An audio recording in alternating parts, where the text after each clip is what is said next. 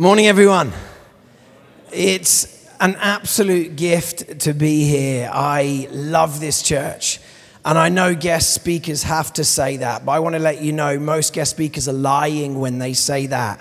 Um, I really, really mean it. And I, I can say that because you tend to fall in love with the people that you pray for, and you tend to fall in love with the places that you pray for. And Evan and I have been in a community of pastors that over the last decade, we've made an intentional decision to walk together closely. We meet as a group of pastors for one week every year. We laugh together, we cry together, we pray together, and we learn from one another. So, over the last six years of your story, I've kind of been hearing what the Lord has been doing. It's brought faith to me to hear the stories of this church coming alive in faith. So to be in the room is an unbelievable gift. I'm so excited to be here. Why don't we pray? Lord, as we open up the scriptures, we ask that you would speak to us. And we pray that you would awaken faith in this place. And by your Spirit, would you fan into flame the gift of faith? Awaken our hearts our minds, our souls, our bodies, our beings to who you are and to what you're up to in this part of California. And all God's people said, Amen. Let, let me start with a story that will hopefully frame this message and maybe even frame the cultural moment we find ourselves in. So, my wife and I, we've got three kids Ben's, Josh, Olive, 14, 12, 10. So, if you rewind the clock, maybe five plus years, um, every night I went through the same routine. So I would take them to bed, I would pray with them, and eventually my wife and I would go to bed. And then around two or three in the morning, this would happen every single night. I'd hear one of them say, Daddy. Daddy. And I did what any loving parent would do. I ignored that voice. Um, but the voice kept going, Daddy. Daddy. So I tried rebuking that voice in the name of Jesus. Um, and that didn't work either. It just kept going, Daddy. So eventually my wife would elbow me, kick me, and be like, The kids are calling you. So I'd, I'd run upstairs, and it would be one of the three. Um, I'd go into their room, and normally there'd be some level of panic, and they'd say something like, Dad, I think there's a monster under the bed. I think there's a monster under the bed. So I would check under the bed because you never know. I'd have a quick check under the bed and I'd say, Look, no, there's no monsters under the bed. They normally hide in the cupboards anyway. They're definitely not under the bed. And then they'd say, but no, I think there's a, there's a shadowy figure in the corner. And normally it would be an item of clothing that's casting a shadow. And I'd be like, no, no, no, that's just a piece of clothing. And I'd remove the piece of clothing. And then they'd often say something like, Dad, I, I think there's a fox in the house. So we have a problem with urban foxes. They often jump over the wall into our back garden. And they're like, I think one of the foxes has got into the house. And I'd say, no, no, no. There's only one fox in this house, and that's your mum. And she's fast asleep right now. She is de- no other foxes in this house. Um, and then eventually, I would climb into bed with one of the kids. I would hold on to them, and I'd say, It's all right, daddy's here. It's all right, daddy's here. And then I'd fall asleep with them, and eventually we'd both wake up at daylight. And I think I learned something significant. It happened every single night for years. I think I learned something significant that there is an antidote to fear, particularly fear of the dark. And the antidote to fear isn't just the arrival of daylight, it's the presence of the Father in the midst of the darkness. Now, culturally speaking, this moment feels pretty dark like levels of despair rising, suicide rates in the West rising, mental health crisis. It feels pretty dark right now. And it seems to me what the Spirit is up to right now is pouring out the presence of Jesus, holding us in the midst of the darkness and saying, It's all right, I'm here. Now, we're praying for daylight. We are praying for the dawn to break, like an outpouring of the Spirit. But right now, it feels like the Spirit's saying, I'm here, I'm here. I'm pouring out my presence upon you.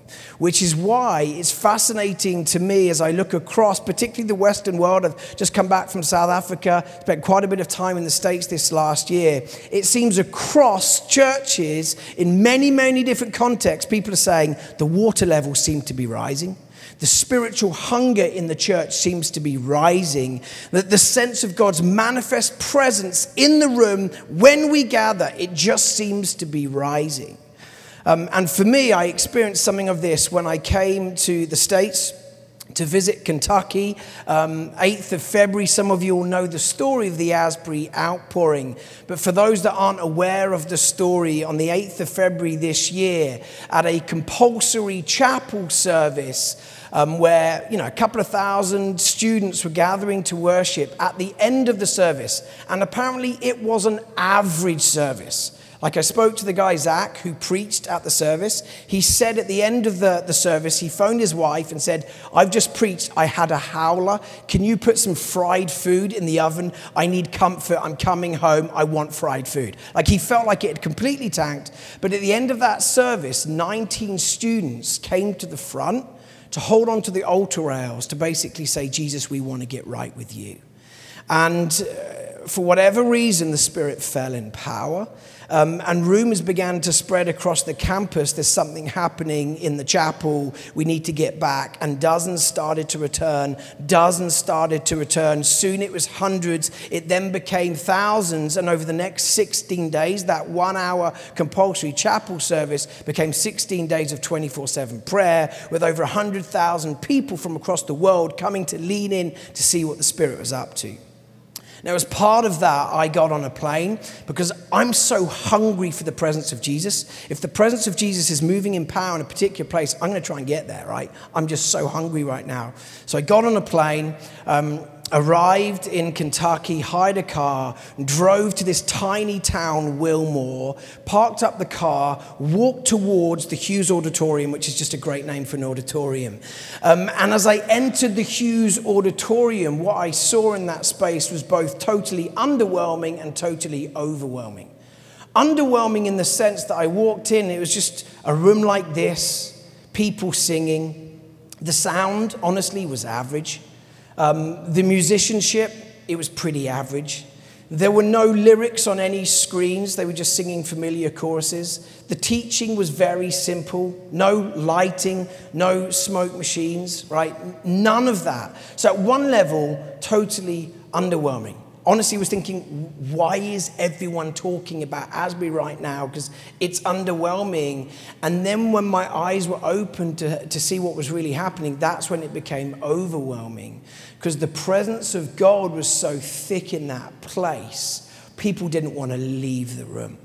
There were stories of students grabbing their mattresses dragging it into the auditorium because they didn't even want to go home to sleep. They didn't want to leave the room where the presence of God was thick in the room.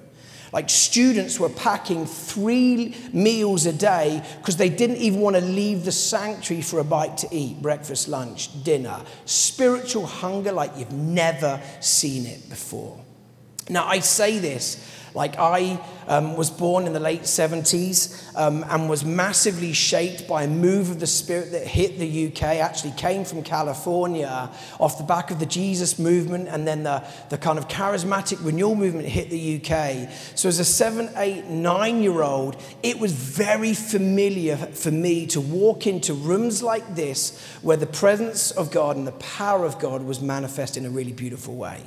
Like it, it was normal for me to see people supernaturally healed. It was normal to see grown men and women like weeping and shaking under the power of God, falling in the spirit. Like, I, have seen that. I've seen and witnessed stories of incredible deliverance, people getting set free, all of that. That, that became a norm for me at a very young age. So when I heard there'd been an outpouring of the Spirit at Asbury, I was expecting more of the same. But this felt very, very different. If the charismatic renewal movement was really the church rediscovering the power of the Spirit, This felt different. This felt like the church rediscovering the presence of Jesus, reprioritizing the presence of Jesus. It feels dark right now. Churches across the globe are knocking on the door of heaven, praying for a revival in the church that will lead to an awakening in the surrounding culture. But it seems right now the Spirit is drawing close and saying, I want you to enjoy my presence. I want you to enjoy my presence. This is my sense. I, I sense this is a threshold moment for us in the church. So I just want to read the text that was read earlier and suggest that maybe this text is for such a time as this. So my beloved spoke and said to me, Arise, my darling, my beautiful one, come with me. See, the winter is past, the rains are over and gone, flowers appear on the earth, the season of singing has come, the cooing of doves is heard in our land, the fig tree forms its early fruit, the blossoming vines spread their fragrance. Arise, wake up, my darling, my beautiful one, my church, come with me. Like, could it be? That we're seeing a season shift. We've experienced winter, but maybe spring is beginning to dawn upon us. And biblically speaking, this shift from winter to spring is marked out by spring rains. And what the spring rains do is they soften the ground and prepare the ground for abundance. What if the outpouring of the Spirit that many of us are experiencing in our churches is, is the spring rains to soften the ground to prepare us for abundance? So perhaps there's a season shift, winter to spring. Or to shift metaphor, we've been praying for the dawn to break. What if we're beginning to experience that? Or to shift metaphor one more time, what if we've been in the wilderness and we're beginning to see the wilderness break out in abundance? Now, let me just take you on a biblical journey of, of what life in the wilderness really looks like. I'm going to read some text to you um, from the prophets. I'm going to start with Joel chapter 1. This is the prophet articulating, spiritually speaking, what the wilderness feels like.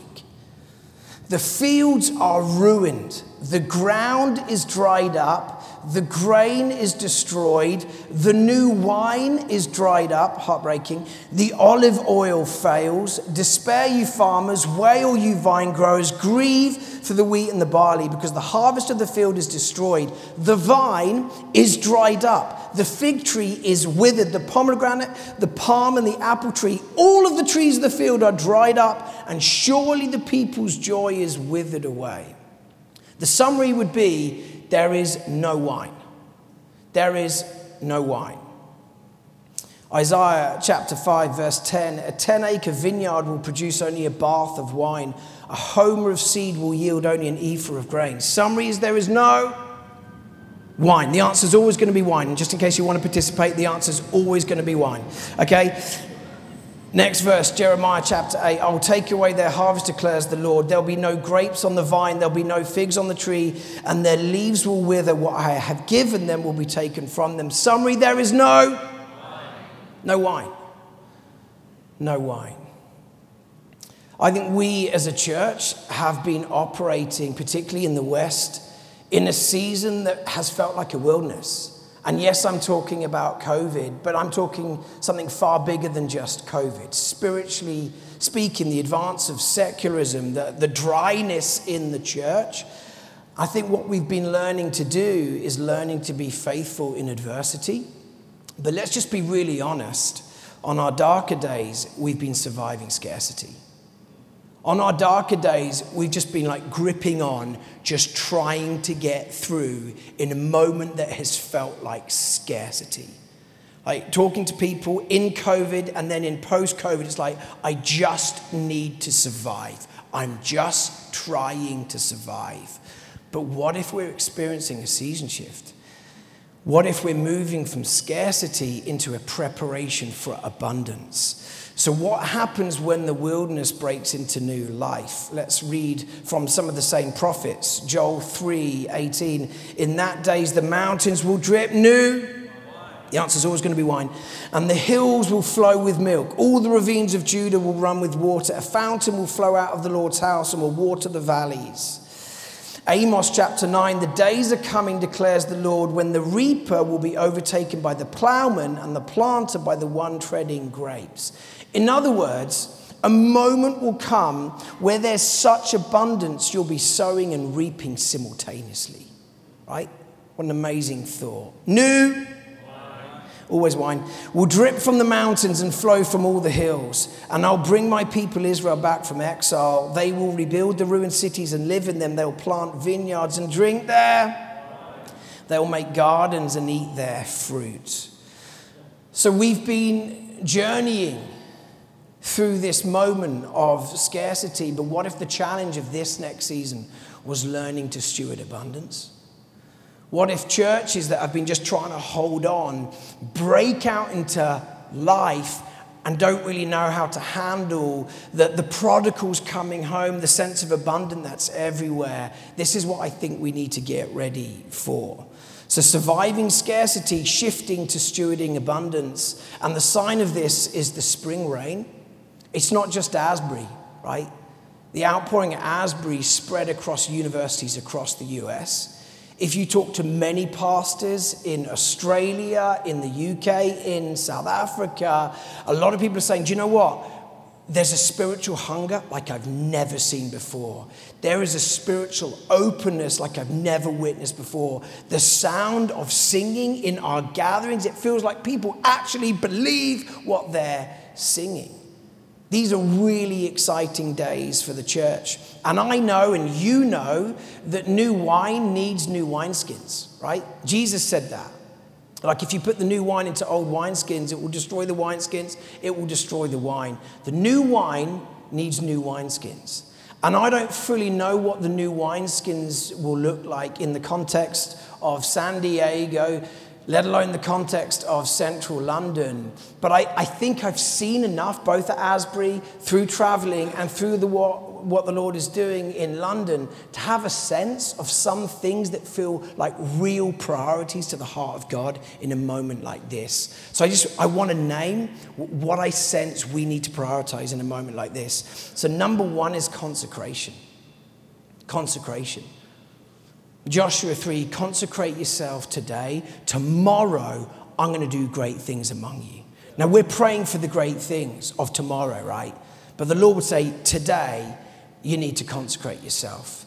If, if you're hungry for the presence of God, if you want to ascend the hill of the Lord, Psalm 24, you're going to need clean hands and a pure heart. Like, I'm seeing this in the church that we're pastoring, like Gen Z, even Gen Alpha, so hungry for the presence of God, climbing the mountain and basically recognizing, I need to confess my sin. There's stuff that's in the way. I'm so hungry to get to the top. I just need to get rid of these impurities. I want a clean hands and I want a pure heart because I'm desperate to ascend the hill of the Lord. Consecration really matters. Something happened in Asbury day two or three. So this one hour chapel service became 24 7 prayer and worship. Now, if you're a worship leader and you're doing 24 hours of non-stop worship, that is exhausting, right? So they basically had to train up loads of worship leaders. Um, so what they did is they had 90 minute shifts. So you're on for 90 minutes, like do every song that you possibly know, and then do it again and then do it again, and then there'll be a baton change, and another band will come up, and they'll lead for 90 minutes, right? And they realized about two or three days in, what seems really important to the heart of God is that our hearts are pure. So we need to create a consecration room. So before we go on stage, there's a place for us to get right with God. So every musician, every worship leader, everyone on the ministry team, everyone giving a short devotion had to spend half an hour in the consecration room before they got on stage. No green room, like with snacks and nibbles for the VIPs, no green room, just a consecration room where there were prophets and intercessors helping people get right with God like worship leaders on their knees, confessing their darkest sins because they were so desperate to get right with God. So by the time they got onto the stage and started to lead worship, the purity of the worship, it was so, so beautiful. Like, as I said, the musicianship, average. Like, but the purity of the worship, so beautiful. Some of the big worship artists from the US were like getting in touch with the Asbury crowd saying, Look, we've seen some of the worship online. It sounds horrific. Would you like us to come and lead worship for you? Um, and the guy stewarding this move, the Spirit, basically said, No, it's fine. These 19 year olds might not sound great, but the purity of the worship is like nothing we've experienced before. So, so thanks for getting in touch. But if you want to come and just be part of it, feel free, but we don't need you to lead, right? Consecration matters. So when I got home to London, I said to our worship team, like, we need to take consecration seriously. We want to send the hill of the Lord. We need clean hands and a pure heart, right? So, so I would rather a worship leader, I'd rather a musician that was average in their skill set, but with a consecrated heart. And I would rather our teachers to be like average communicators, but with a consecrated heart. And I'd rather our small group leaders have consecrated heart than be unbelievably gifted, but their hearts not be consecrated. Consecration matters. If we want to ascend the hill of the Lord, we need clean hands um, and we need a pure heart. This is a picture of the auditorium, and I just want to zoom in on the, the banner that was communicating over the room holiness unto the Lord. Holiness unto the Lord. If, if you read stories of every move of God, like on my sabbatical a few years ago, I just did a tour of significant spots where the Spirit had moved in power. I spent a week um, in the Hebrides where the 1949 Hebridean revival broke out. I spent a week in Wales where the 1904 revival broke out. I spent, spent a week um, in Anaheim because the weather's unbelievable and the beaches nearby are phenomenal, and there was a move of the Spirit there. Um, I, I was just trying to soak it up, visiting the site of the Azusa Street revival. If you read the stories, there are two forerunners to every move of the Spirit, right? The church begins to pray with more passion. Like apathy just does one, and the church start praying with passion. Secondly, the church starts taking holiness seriously and, and, and starts taking confession of sin seriously. So, firstly, we need consecration. Secondly, I've just mentioned it confession of sin. Confession of sin what I witnessed at Asbury, and we're seeing something very similar sweep through the church in the UK, is a younger generation waking up to the realization and the power of confessing their sins to one another. So, in this auditorium, 2,000 or so people, the queues to come to the front, not to receive the power of the Spirit, but just to confess their sins, the queues were like an hour long, right? Like thick young guys and young women desperate to confess their sins, like, which is crazy, unbelievable. Um, and what they'd do is they'd get to the front, and it wasn't like, oh, I've done X, Y, Z, and a quick, yeah, forgiven, great.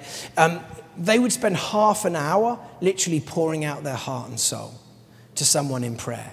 I spoke to one of the ladies, Helen who was part of the ministry team, and she said, I, I, take people on a simple journey as they confess their sins. I start by saying, What do you want to confess? And it isn't hard work. People just start pouring it out. Like, their sexual sins and their suicidal ideation and things that they've been struggling with and areas of brokenness. It's like the taps have just been turned on.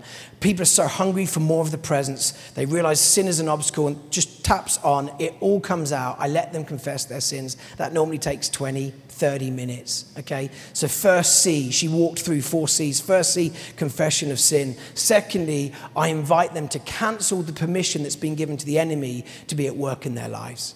Because sometimes our sin creates an access point for the enemy to run riot in our lives. And I basically say to these young guys, you need to cancel that permission. You need to say to the enemy, You have zero permission to be at work in my thinking, in my heart, in my soul, in my body, in my being. I cancel permission. I take back the keys. You're not invited to be at work in my life. Confession of sins. Cancel permission. Then we command the darkness to go. Simple prayer, commanding the darkness to go, which leaves an emptiness. So we then pray, Come, Holy Spirit. Confession of sins cancel permission, command darkness to go, come, Holy Spirit, and then the love of the Father just poured into their hearts by the Spirit. And honestly, these queues of students coming to confess their sins, by the time they walked back to their seats, their faces had fundamentally changed. The countenance, they were glowing, radiating the glory of God. You would expect in a room with 2,000, right, Gen Zs, like confessing their darkest thoughts, that would be a heavy atmosphere, right? Like, complete opposite. The joy in the room was extraordinary the joy in the room was extraordinary. And what I witnessed there, and again, we're beginning to experience some of it, is that the place of confession became the place of deliverance. People were getting free. Now, the darkness of this cultural moment is pretty frightening. And the church in the West has become pretty timid when it comes to deliverance. Like, panicked. How do we do deliverance ministry in a moment like this?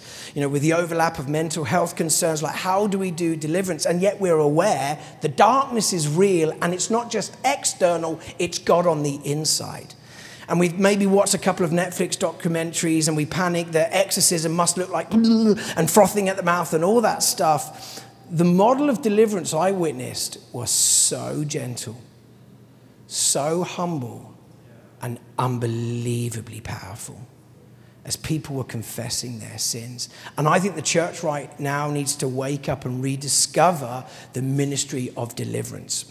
What I've witnessed in churches like this, in a demographic like this, is, is we've rediscovered over the last decade spiritual formation. Young people are so passionate about spiritual formation. Like those in their 20s and 30s, they've ruthlessly eliminated hurry. Like I'm telling some of our staff team, you need to speed up a little bit and do some work. Like they've been ruthlessly eliminating hurry. And it's like, okay, um, they, they, talk about Sabbathing. Oh, I've been Sabbathing, game changer. Um, and I've been fasting in between meals, incredible, changed my life. Um, and I've been memorizing scripture. But a lot of people are beginning to say, I'm doing all of these things, but I'm not tasting more freedom. And I don't know what the problem is. And my response to them is simple the spiritual disciplines don't get you free. It's the blood of Jesus that sets you free, right? It's the cross of Christ that sets you free. What the disciplines do is they take your freedom and enable you to enjoy that freedom. Enjoy the freedom that Christ has given you as free gift. Think of the Exodus narrative, right?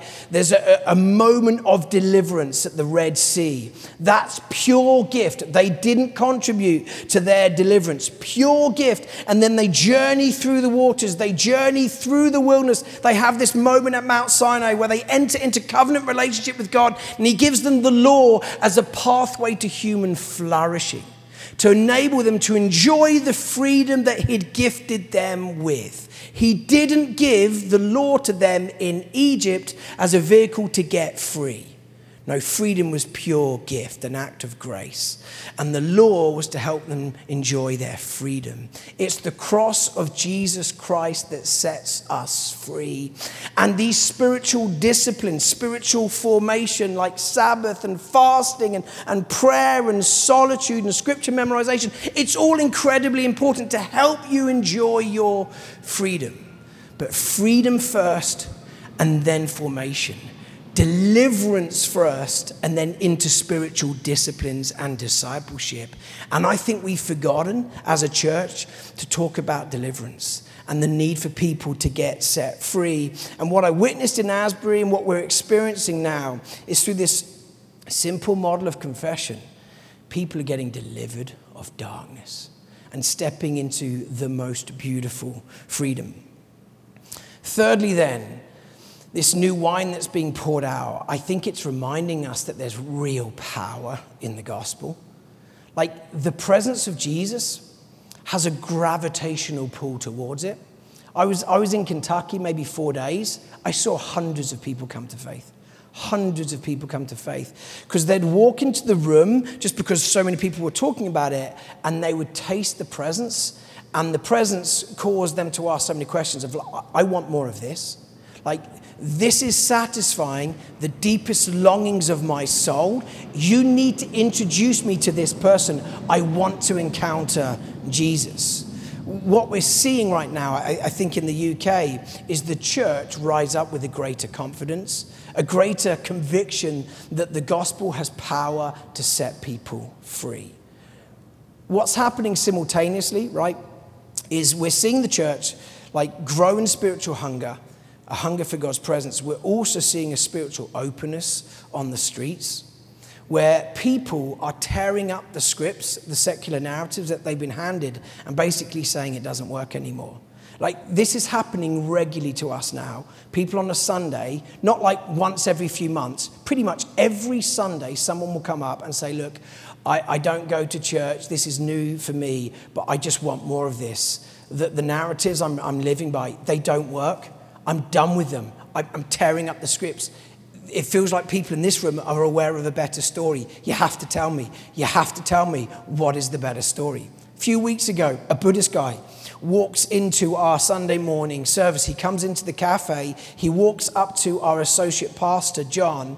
Um, he basically says, I'm a Buddhist by background, but the most compelling figure I've read of in human history is the person of Jesus. Could you introduce me to him? That's easy pickings. Like, that's a story from the Gospels. What must I do to inherit eternal life? You've come to the right place. Here's the answer, right? This is beginning to happen week by week. Let me give you one story. This is of a dear friend of ours um, called Iona. Iona's the one on the left. Um, she's godmother to all our children. Um, and she, this is a couple of months ago, she got on a flight to the 24 7 prayer conference in Belfast. She was at Luton Airport. She thought, I'll just pop by the Mac store um, because I got a bit of time and that will help feed the addiction. Um, so I'll just pop by the Mac store. And as she's looking at makeup, she bumps into this lady, an assistant at the Mac counter. And they get talking. And Iona says to this lady, I love your necklace. What a beautiful crystal. And the lady says, Yeah, I'm deep into the new age. I'm a highly spiritual individual. And Iona says, That's fascinating. I'm a highly spiritual individual. I'm a Christian. I believe in Jesus and I love praying for people. Could I pray for you? And she was quite taken back and said, Well, okay. Um, and Iona says, Well, what can I pray for? And she says, I, I have chronic back pain. If you could pray for healing for my back, that would be amazing. So Iona says, I'd love to pray for you, and begins to pray that the Lord would move in power to take away the, the back pain. And as part of that prayer, just throws in, and I pray you'd reveal yourself to this lady, like, Amen. At the end of the prayer says, Look, we don't even know each other's names. What's your name? Um, and this lady says, My name's Harina. And Iona says, Well, that's a beautiful name. Do you know what it means? And Harina says, Yeah, it means chosen. But I, I don't know what I'm chosen for open door. And he says, Well, I believe you're chosen by God and he wants a relationship with you. Um, the conversation comes to an end. Iona jumps on the plane. Um, fast forward a couple of months. Iona's on a, another trip. She's at Luton Airport. She thinks, I'm just going to go past the Mac store to feed the addiction. Um, and she's waiting there. Harina isn't there. So she uh, moves on to the perfume counter and then hears this voice Iona! Iona! And it, it's Harina. And they're like, wow, that's cool. And Harina said, I can't, I can't believe you remember my name. That's amazing. And Harina said, Can I tell you the story of the last couple of months? You know, when you prayed for me, um, I didn't tell you at the time, but like a healing gel, it felt like it just ran through my body, and I was healed in that moment. I went home and I said to my dad, Dad, I think there's power in the name of Jesus. And the dad was like, Oh, that's interesting. Um, Harina was deep into the New Age, so she phones up her psychic um, just to process some of this. And the psychic says to her, I'm really sorry, Harina, I can't help you with that stuff anymore. Um, I've given my life to Jesus. And Harina's like, So what? It's like, that's incredible. Just shares what, you know, she's been going on, the journey she's been going on. Anyway, she goes to her dad and says, Dad, is there a Bible in the house? And the dad says, I think there is. It's your old grandmother's Bible. And they, they get the Bible, and Harina prays and says, Lord, I really pray that as I read this book, you'd reveal yourself to me. She opens up the Bible, and on the first page of the Bible, it says Iona. Now, she's telling this story to Iona. And Iona basically said, my name isn't in the Bible. Are you sure you're reading the Bible? Like, what book are you reading? And Harina basically shows her a photo, and the first page of the Bible, it was the name of the font Iona Clearface font. Um, like crazy, right? And for Harina, that was like just a little moment of like, God's at work. Um, since that moment, she's given her life to Jesus. And this is a picture um, of a few weeks ago, her baptism. She is alive in her faith. Now, we're familiar with stories like this, right? They happen every so often. And we tell them, and we tell them, and we tell them just to build faith. But when these stories are happening with a regularity that feels fresh, you start to wake up and, and realize that maybe secularism as a worldview is crumbling, and maybe a younger generation are basically saying that the scripts don't work. I'm hungry for a better story. What if the church woke up in a moment like this and began to proclaim our faith? Like, we need to realize the spiritual atmosphere is shifting in the context of Western cities like this. Like in the UK, in London, which is known to be aggressively secular, right? Some research was done in 2017. It's called Talking Jesus. Um, and it basically said one in five individuals are open and more than open, hungry to encounter the person of Jesus um, and to explore the person of Jesus. That's one in every five, right? The research was done again in 2022. It's now one in every three. The church aren't aware of the stats, right? So a lot of churches live with the mindset the ground is so tough. No one's interested in the person of Jesus. Secularism, it's such tough ground. And the church needs to wake up and recognize things are shifting. Like, go through your contact list. I don't know what the stats would be like in, in San Diego, but let me just speak as a Londoner. One in every three open curious, hungry. Well, what if the church rose up in a moment like this with a confidence in the power of the gospel to save lives? This is stirring in the church. Consecration as a priority, confession of sin, confidence in the gospel, and I'll land with this championing the next generation. This is what's been happening at Asbury. This is what's stirring in our church. Let me just read you these words from a theologian that went to visit Asbury. There was no leader. In other words, this wasn't celebrity driven. The celebrities were told, you can come and visit, but we don't need you to lead. No rival, no envy, no pride, all humility. Meekness, gentle hearts, stumbling sinners, tender students, serving thousands of curious visitors in their love for mercy without knowing they're doing so. It's legit. Gen Z write offs are graciously allowing us to peek in on the surprising work of God as they serve us like priests, unconsciously dragging us into the presence of the Lord through young, redeemed, romantic hearts for God. Christ is being honored, God is being glorified, the Spirit is at liberty. The real, awkward, cringeworthy gawkers are the over 40s like myself who can't put down their phones. The Z's left theirs at home. Right? I, I call that a miracle in terms of like levels of miracle. Like when Gen Z start leaving their phones at home, it's not quite resurrection, but I would say it's a step up from water into wine. You know, as a father with young kids, it's a step up from water into wine, in my humble opinion, right? When people don't want their phones, why?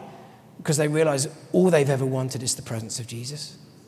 All they've ever wanted is the presence of Jesus. And in the presence of Jesus, why would you be feeding your digital addiction? Why would you bother?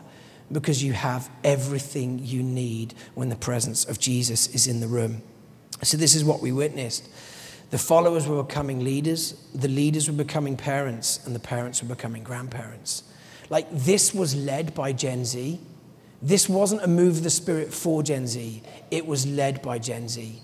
Pretty much everyone on stage was 19, 20, 21 and the leaders were getting out of the way to invite the Gen Z crowd to, to begin to lead in what the Spirit was doing.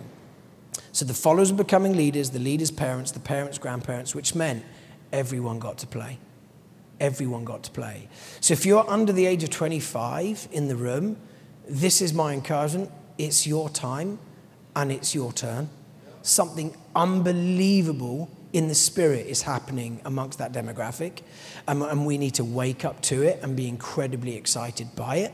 If you're a leader in the room, whether in the church context, um, in any context, this is my encouragement. Your days of leading aren't done. You need to continue to lead. But I want to encourage you to add to your leadership the ability to be a spiritual parent, and they are fundamentally different. Leaders tend to be driven by destination. Leaders tend to be visionary junkies, right? They constantly cast vision for over there.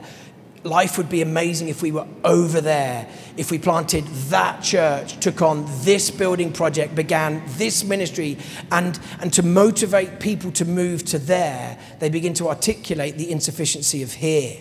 Here sucks, doesn't it?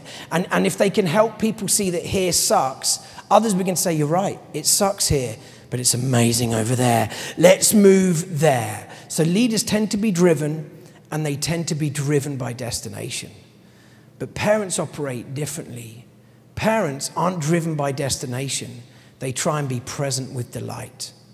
Driven by destination, moving towards being present with delight. When I get home, my three kids want me to be physically, emotionally, spiritually, mentally present, right? They want me playing soccer in the garden. It's football in the context of London, so it breaks my heart to call it soccer. But anyway, playing soccer in the garden, they want me to be dancing around the kitchen or playing FIFA on the PlayStation, right?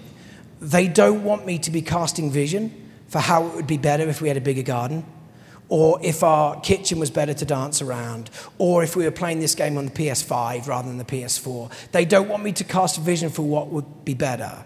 They want me to be present with joy, present with delight, right? Now, we're ministering into a context of trauma, just casting more vision actually creates quite high levels of anxiety. I think leadership in this moment is moving people, but part of the moving people into what the Lord has for us is saying, I'm present with delight. Can you see what the Lord is doing? What an exciting moment to be alive. What an exciting moment to be in the church where the hunger for God is rising and the spiritual openness on the streets of San Diego, it's rising. Like God is on the move. Let's be present in this moment. This is such a joy filled moment, right? Not just driven by destination, but present with delight. So the followers becoming leaders the leaders becoming parents, and the parents becoming grandparents, and everyone gets to play. Spring rains are falling. I believe it. I've seen it now as I've traveled around. It's not just Kentucky and it's not just the US. Pretty much everywhere I visit and pastors that I talk to, they're saying the same stuff. People don't want to leave the worship gatherings. Like the volume of the worship is rising like prayer ministry. It just, there's a hunger. More people coming to faith, more baptisms, right? Spring rains are falling, new wine is being poured out. Who knows what the new wineskins will look like in terms of systems and structures, but I think these will be priorities. Consecration matters. If, if you want this, if you want to ascend the hill of the Lord, you're going to need clean hands and a pure heart. Consecration matters. Confession of sin matters. And the place of confession is becoming the place of deliverance, and people are tasting freedom. And we need freedom in a moment like this. Confidence in the gospel matters, right? Like, there is an openness out there.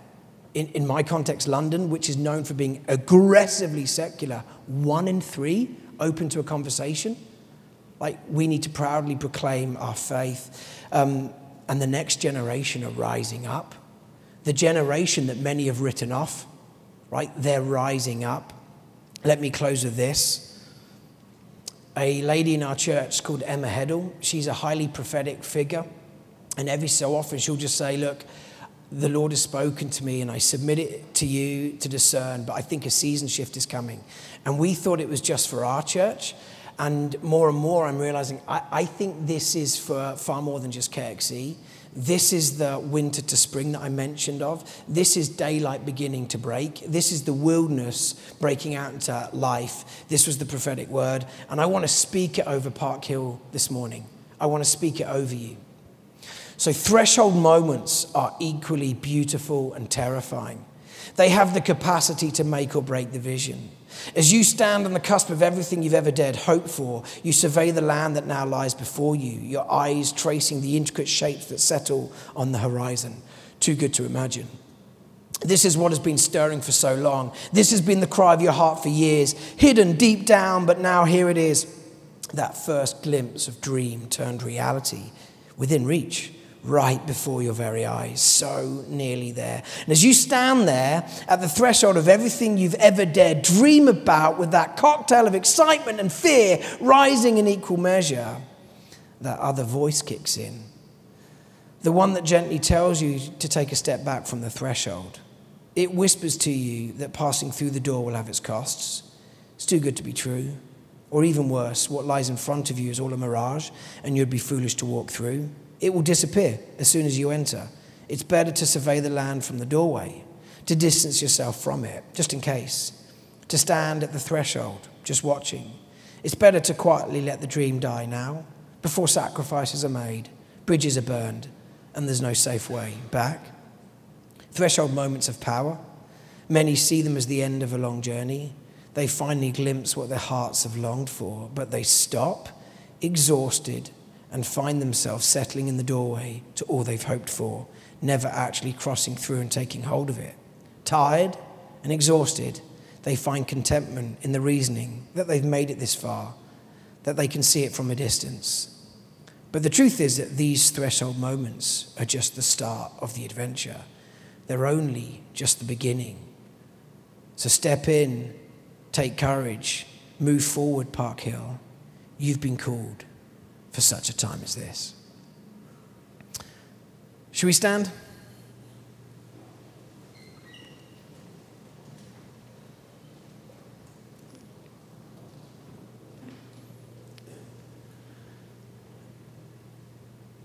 And in a moment, we're going to worship.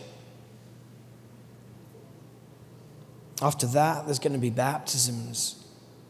But right now, want to create space for the Spirit to move however the Spirit wants to move.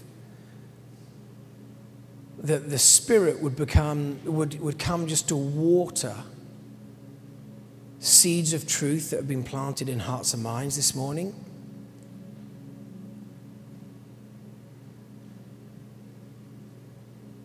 Holy Spirit, come fill this place pour out the love of the Father, soften the dry ground of our hearts, awaken our spirits to who you are, to what you're doing. Holy Spirit, come.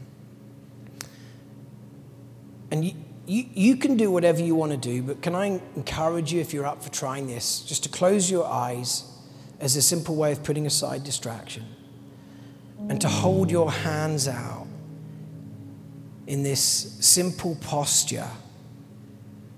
Outward postures help us engage in inner realities. We lift our hands in worship. We get on our knees when we surrender and pray. And we hold our hands out when we get ready to receive a gift. Jesus said, I want you to come to me like little kids. Little kids on their birthday, they hold out their hands in full anticipation that they're going to get some gifts. Zero doubt, full anticipation that they're going to get some gifts. And Jesus says, oh, I want you to come to me like that. Hold out your hands with full anticipation that I want to gift you with my presence and my power how much more will the Father give the Spirit to those that ask?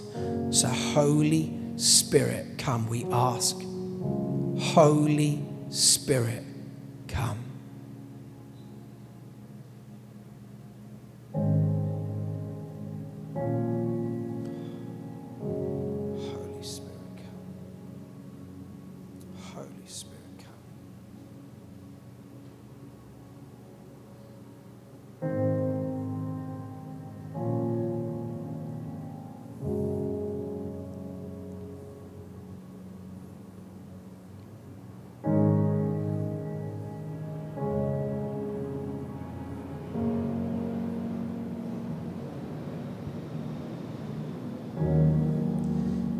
You're anything like me, in moments of waiting like this, your mind wanders, drifts to what you're doing later, other things. And when that happens, you don't need to beat yourself up, but just pull your mind back to this moment with a simple prayer Come, Holy Spirit.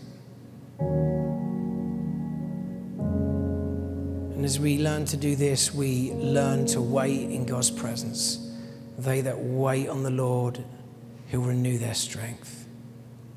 They'll run and not grow weary, walk and not grow faint. Spirit, come.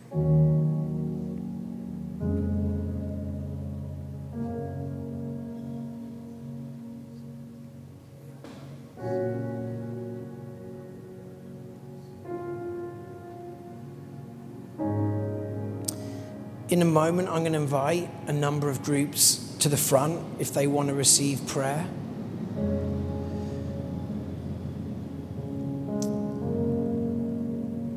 And I'm going to invite you to the front, not because there's something magic about the front, that we've prayed over the front more than we've prayed over the back. But there is something powerful about stepping out of passivity and stepping into what the Lord is doing. And there is something in, incredibly powerful about allowing brothers and sisters to lay a hand on your back and say, Come, Holy Spirit. Like the scriptures teach that we fan into flame the gift of faith through the laying on of hands. In other words, when we lay on hands and pray for people, like the Lord intensifies what He's doing. Why, why wouldn't we be up for that? So there's three groups I'd love to pray for.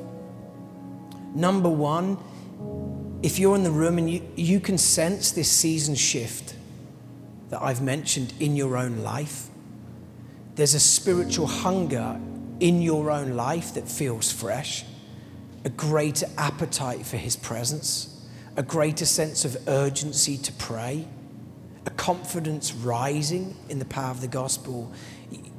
You're just sensing this of like, this is happening not just around me, it's happening within me. If that's you, we, we want to pray for you. We want to bless what the Lord is doing and ask that He'd fan it into flame. And as you catch fire, others will begin to catch it. It will spread as the Lord blesses what He's doing in you. Here's the second group I want to pray for. For those in the room that have heard this message and thought, do you know what, that's great, but I, I feel none of this. I feel spiritually unbelievably dry, almost dead.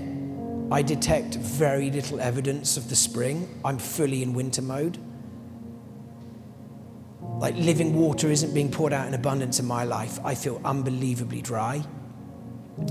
Here's some incredibly good news for those in the room dry things catch fire very quickly. Dry things catch fire very quickly. So if you feel really dry, but there is a thirst for more, we'd love to pray for you. Here's the third group, final group. For those in the room, this language of just freedom and deliverance. Maybe you've been pursuing spiritual disciplines, or maybe you haven't, but you're aware that there's a freedom that you're desperate for. And you're willing to come and confess not just sin, but your need for God's deliverance, you can't free yourself, and you've come to that realization. And there's something in you of like, Lord, I need to experience liberation. So I confess my sin, I confess my need of you. Come and push back the darkness and break in with new light. If you're in any of those groups, can I ask you to do a brave thing just to push your way out of the rows? Come and stand at the front. We'd love to pray. Believing that the Lord is moving right here, right now, wanting to fan into flame what He's already doing. That's it. For anyone that wants anyone that's hungry for more of His presence, just come and stand at the front. We'd love to pray for you. That's it.